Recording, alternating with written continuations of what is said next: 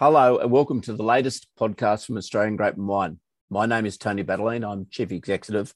And today I have the very great pleasure to welcome Henrik Wahlgren. He's the Business Services Manager with the South Australian Wine Industry Association. Now, what we're talking about today is, is a really interesting and really pertinent issue, and it's about heavy vehicles. Um, we're going into what's going to be a, a very uh, important vintage for the wine sector and how heavy vehicles and how they act and how they load and unload and the chain of responsibility becomes vital at this times. Uh, we're very lucky in that we've been running a project in collaboration with the Wine Grape Council of South Australia and the South Australian Wine Industry Association. And Henrik is running this program. Henrik's got a lot of experience. He's worked with SAWIA for what seems to me about 100 years. He claims it's only seven. Um, but he's, he's really strong background in that whole industrial relations, policy, and politics. Um, he's got a really important role. And for the South Australian listeners, you'll know that he's responsible for the advice and consulting and training and policy in relation to human resources. But this work on industrial relations, work health and safety, chain responsibility, and liquor licensing also comes within his very broad remit. So, first of all, welcome, Henrik, to the show. Thank you, Tony, for having me. All right. So, I wonder if you could, first of all, just give us a, a before we go into what the grant is and what we're doing, could you just tell me a little bit about the issues that surround heavy vehicles and what the problems we're facing? Yeah, absolutely. So we know that um, obviously transportation is is key in the industry. So looking at the harvest, I mean, grapes are more or less exclusively transported to to wineries by heavy vehicles. So there's a lot of truck movement, particularly during the winter season. And taking a step back, uh, in 2018, we had national laws coming into operation, applying in South Australia, obviously, Queensland, Victoria, most states apart from WA, uh, where um, the whole sort of concept of uh, chain responsibility was really beefed up. And that means that everyone in the supply chain, from growers to transporters to wineries to schedulers to uh, contracting businesses, are responsible for ensuring the, the safe transportation for example, of grapes, but it could obviously be finished product as well. And um, we were starting to look at this and speaking to our members, um, what they saw that we should be should be doing, and what the need was um, in terms of, I guess, more um, more advice and information to the industry. So we've initially rolled out some some information sessions. We then developed some guidelines to industry, and we were also approached by um, NHVR so ourselves and the Wine Grape Growth Council of South Australia were approached by NHVR a couple of years ago, who said that they they were quite, um, I guess, unhappy with the, the number of spillages during the winter season in, in some key uh, key regions and wanted industry to step up to do more. Um, so when an opportunity presented itself in terms of a grant, uh, obviously we we had um, a talk to to our members about that and also reached out to Australian Grape Wine to see could we take this nationally and to do some work in this space. So, I mean, and, and I remember back in 2018, so there were a lot of pictures of spillages on the roads. And of course, the real issue for that is the, the damage that caused to other people on the roads, as well as obviously the problems that causes. I think chain of responsibility is interesting. So, my understanding of this is that now that even if you're a grape grower de- delivering your grapes to the winery, the responsibility is not just yours, but it's also on the recipient of those grapes. Is that right? That's, that, that's right. So it's a, it is a shared responsibility. Obviously, um, your liability depends on, how, I guess, how much you can influence that process. But it's not about, like, if there is a spillage, it's not just that the transporter would potentially be held liable. NHVR would look at across the supply chain what was the cause of it? Why was there a spillage to start with? What did everyone along the supply chain do from the grower to the contracting business, for example, to the transporting business, to the winery, what contributed, what caused this spillage, and any, anyone sort of along that supply chain could be held responsible. So it's really about ensuring that everyone steps up and do their part to, to ensure the safe transportation. So, given that liability, I think it's probably worthwhile talking a little bit about the project and the the code and and the reason. You know, obviously, the reason we're doing it is that we all have a responsibility and people can get hurt and then we're all liable. But so a little bit about the code, perhaps, Henrik, and, and the work we're trying to do there. And, and I've got to congratulate you on the leadership you've shown in this project. It's, uh, it's been inspiring. Thank you, Tony. Um, so in terms of the code, the, the, obviously you have the law and there is something called a master code, which is a sort of generic guidance to all industries. That master code provides some guidance and, and some assistance to, I guess, to all industries. By looking at the code, we identify that there's obviously specific uh, hazards, specific risks, and specific, I guess, equipment and modes of transportation in the one industry that the master code didn't really capture. Um, so we saw there was a need to develop more specific guidance to the industry. And the, um, the code of practice, um, the standing of a code of practice is that a code of practice is not compulsory to follow. You don't breach the law if you don't follow the code of practice, but following the code generally would be taken to be evidence of being compliant. So if you follow the code and something, something goes wrong, then that would be a defense. Um, so you can find more, if you can find more efficient, better ways to ensure the safe transportation, that's fine but um, it really provides, I guess, practical guidance to industry. It's a bit similar to what we have in the safety space, where we have a lot of codes of practices in terms of WHS. Um, so um, we work with NHVR. We also developed this uh, funding application cooperation with Australian Grape and Wine, and, and then decided to not just develop a code, but also have an education component to it. Um, and obviously, as part of the, the code development, stakeholder consultation is really important because obviously we want a code to have an industry application to be relevant, that people feel they have buy-in into the code, and what we have developed is actually practical to the end user. So yeah, co-design is critical, I think, to successfully developing the code. Um, one of the problems, of course, we've had is that COVID nineteen came along. Uh, we had a whole lot of workshops that were scheduled around the country, um, can you just tell us where we're up to on that consultation phase and what the next steps in the project are? Yeah, absolutely. So we had a pretty ambitious um, stakeholder engagement, um, I guess, process where we could run to, to regions across, across the country to ensure that all wine producer states really had a, have, had a way of providing feedback.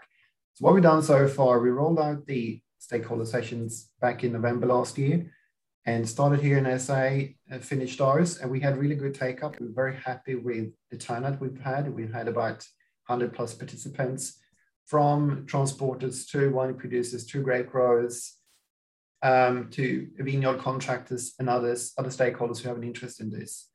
Um, so we finished those and it generated a lot of really good practical feedback and suggestions from industry. Um, we also took a session to, to Tasmania uh, which was slightly different, where we saw stakeholders directly. Um, and in April uh, this year, we've uh, had a session in Mildura, which was also well attended. And then obviously COVID struck again. Um, so we had a pretty um, ambitious stakeholder um, program for Western Australia, New South Wales, and Victoria, what we had unfortunately put on hold uh, this year. The aim is to restart that um, post vintage to finish those consultation sessions.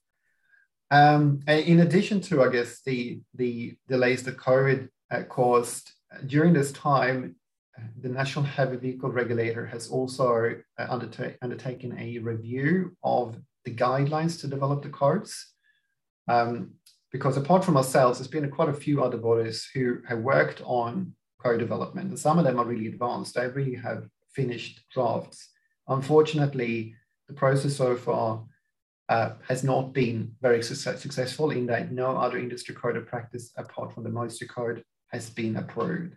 And this is despite years uh, of work going into this process. So NHVR recognized there was a need to change the process to ensure that we can actually have codes being rolled out and being approved.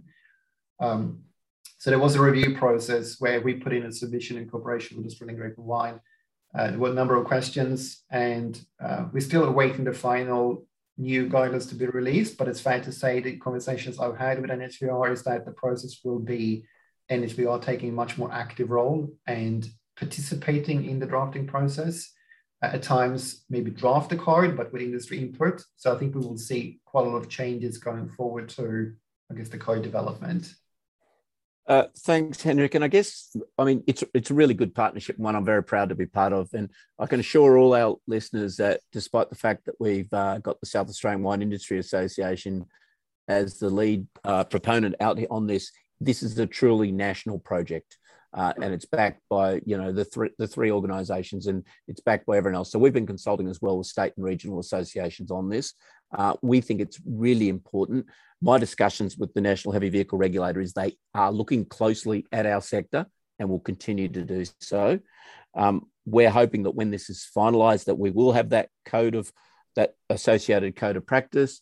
Uh, we'll then be able to educate people on it. We'll be able to brief everyone on it, and it will help drive us into the future. I guess we're not there yet, Henrik. So, what are the problems that we're going to see over this vintage, and what should people be doing about them before we get this code in place?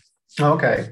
I think a key focus and a key focus now for, for a couple of years has been grape spillages. And that's because it's obviously an obvious hazard. It is a public hazard. We know that having grapes on, pub, on public roads is incredibly slippery and obviously can result in, in serious um, incidents and accidents.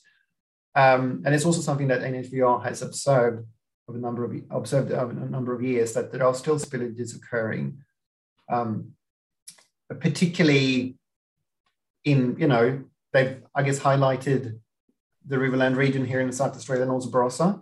But going into state conversations we've had um, with other other states and other regions, we know this is this is not a statewide specific um, issue. This is a this is a national issue as well.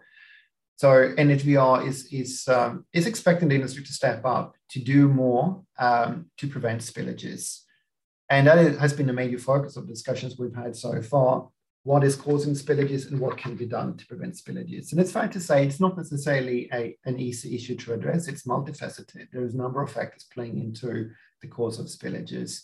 But um, discussing with industry, I think industry recognizes this is a problem. And we have workshopped a number of different sort of potential solutions that could be implemented to, to hopefully prevent spillages from occurring.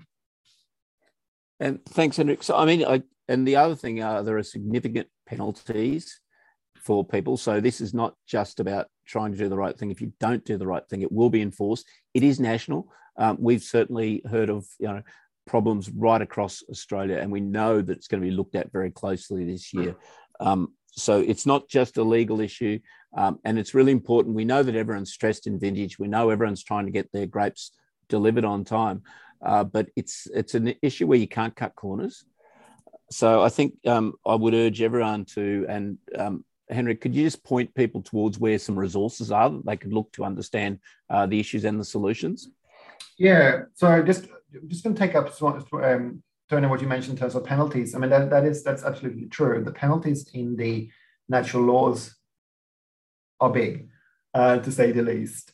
Where um, it's obviously different categories from a category one of offense, where it's a person who's reckless, and that is for an individual uh, is $300,000 or up to five years jail, and for a corporation, $3 million.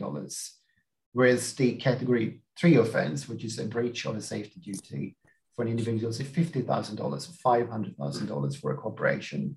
And we should also recognize, particularly around sort of spillages, not just, I guess, the risk to, to public safety, but also the cost on, lo- on local communities where councils are incurring significant costs having to go out, pardon me, and, and, and clean up on public roads. Um, in terms of what can be done, Tony, well, it's I guess what we picked up in the in the discussions so far is that, uh, as I said, it is a multifaceted issue, and at times it comes down to the drivers and drivers not being familiar with, I guess, the load of grapes is different from carton grapes to, for example, grain to finished product. Sometimes it's about driver education. Sometimes it's about, um, and if you if you have um, I guess if, if there's a if there is a um, if you can do this, and I recognize that sometimes in, in some regions there is a a lack of available drivers and transporters, but it's also about looking at which which transporters are available in the industry. What's the repu- reputation? Doing a bit of due, due diligence. Pardon me. Getting uh, feedback from other wineries, which which transporters they they might be using. Um, it comes down to, I guess, in, in the vineyard, the growers being aware of how grapes are, are loaded. Um, using scales, for example, uh, we've heard that from, from another transporters who have invested significant resources into installing uh, scales to ensure that you actually know the load, that you understand that different grapes are different in terms of how much juice they create, understand the difference between machine harvesting and, and hand picking, for example. Um, at times, it comes down to particular roads. We've heard that in, in our stakeholder sessions that some roads are more likely uh, to have spillages. It could be roundabouts, it could be hmm. uh, certain routes. So it could be, uh, I guess, making transporters aware of which, I guess, which routes are probably more high risk, which routes maybe they should avoid if they can. Um, so in terms of, I guess, what's what's available in, in terms of resources, well, obviously NHVR has uh, guidance materials on the website. That's not that's not one industry, one industry specific, obviously. Um, you've also got the, the Master Code, uh, which addresses some aspects uh, which is related, um, relevant to us. Um, it's obviously important in terms of making it clear who is who is responsible, what the parties are. There's a lot of information on load restraint and how to restrain um, what you are carting.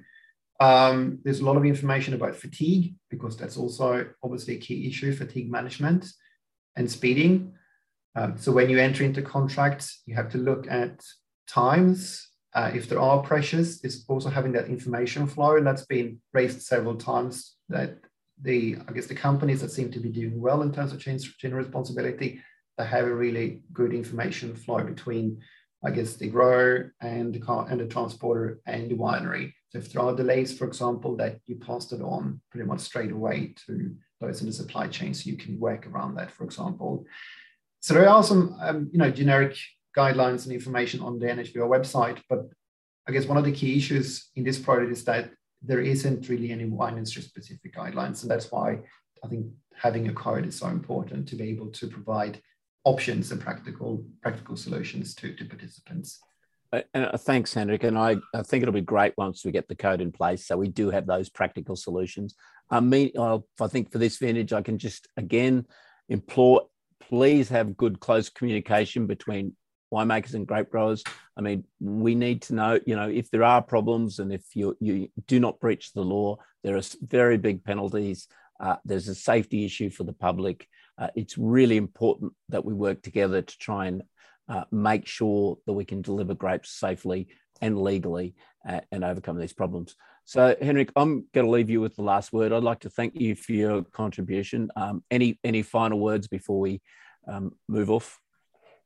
Um, probably there, there will be obviously more activity next year. Uh, and also, Tony, as you said, it is a national issue. So we have a, a steering committee uh, for this project with representation from the various states, from Western Australia, for example, from Victoria, New South Wales, from grape grower interests, um, obviously from Australian grape and wine, uh, because we recognize that sure, we look at this, we have looked at this from a South Australian perspective, and obviously discussion with, with our members, but having the, the I guess the national representation and, and input from other states is so important that we take this to, to the national stage and we roll out um, solutions uh, that, that work um, across across the country. So having, I guess, various various options, not having a sort of one size fit all format because it's not going to work because regions are different, states are different, but to give uh, participants a bit of a menu of things that they consider, consider to ensure that we have a safe transportation and we, for example, and really address spillages. Thanks, Henrik, and, and thanks everyone who's contributed to this process. It's been really important in these national initiatives that we get everyone around the country, and it's been I've been overwhelmed by the the amount of uh, contributions we've had and the support. Also, thanks to uh, uh, the Wine Grapes Council of South Australia who have been a, a, co-sponsor of all this, and of course Henrik, who and he and his team have done a fantastic job. You'll hear more from us. Uh, we'll be out there next year. We'll get the code in place, but in the meantime, I hope you'll have a, have a great vintage. Keep your head up and uh, and let's battle on. Thank you, everyone.